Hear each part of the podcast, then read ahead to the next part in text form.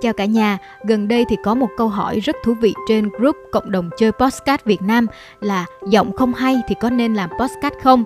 Và đây cũng là câu hỏi mà một số bạn đã từng nhắn tin hỏi riêng Liên.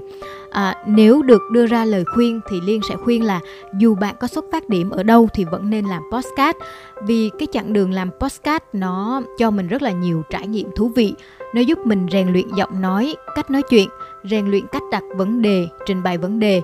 Ngoài ra thì nó cũng giúp mình khám phá bản thân củng cố kiến thức mở rộng thêm kết nối hoặc là tạo cho mình một cái profile xịn sò. À, như có bạn đã bình luận trong group thì cái quan trọng nhất giữ lại người dùng cuối cùng vẫn là nội dung hữu ích và khẩu vị người nghe. Cá nhân mình thì khi mà đặt mình vào người nghe cũng vậy.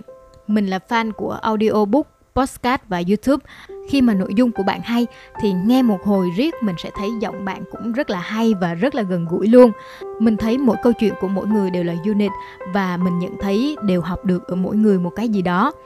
Có rất nhiều bạn khi inbox hỏi mình về vấn đề này thì thường nói là chị là voice talent rồi giọng chị hay rồi thì lo gì? Nhưng mà thực sự là không phải như vậy. À, mình cũng lo lắng các bạn ạ.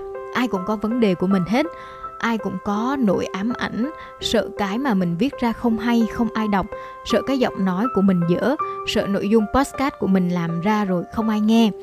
Khi mà bản thân liên đặt mình vào vị trí là người sản xuất podcast thì tâm lý của mình là cũng sợ không dám nghe lại cái mình vừa làm ra, vì nghĩ rằng cái cách mình nói, cách ngắt nghĩ giọng còn dở, phát âm còn chưa hay, còn mang tính vùng miền hay là lên xuống giọng thì chưa được tốt mình bươi ra được rất là nhiều thứ và mình cũng thừa nhận là có những thời điểm mình bị stress nặng luôn.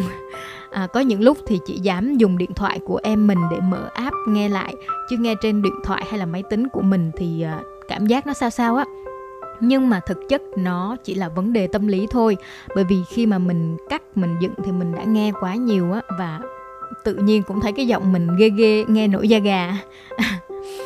à, có một vấn đề nữa là cá nhân mình thì vốn là một voice talent và là một mc event nên khi đang làm quá nhiều thể loại rồi nhảy qua thể loại kia thì mình sẽ bị lẫn lộn style một chút.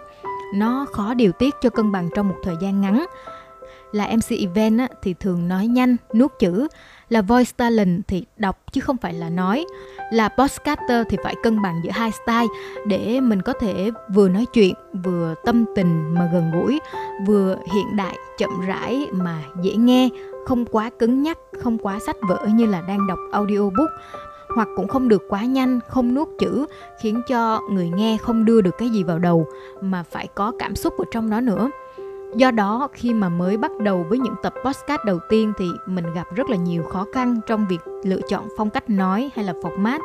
Uhm, lý do để mình không hài lòng với bản thân á thì mình nhận ra là vì thứ nhất mình quá để ý tiểu tiết. Thứ hai là mình theo chủ nghĩa hoàn hảo. Tuy nhiên mình cũng nhận thấy là nếu mà mình không bắt đầu thì sẽ chẳng bao giờ bắt đầu. Hành trình ngàn dặm bắt đầu từ một bước chân mọi thứ cần tiến triển từ từ và trong quá trình đó thì mình sẽ hoàn thiện bản thân. À, trước khi mà làm podcast thì mình cũng có nghe một loạt các số đầu tiên và số cuối cùng của các podcaster nổi tiếng đi trước để tham khảo.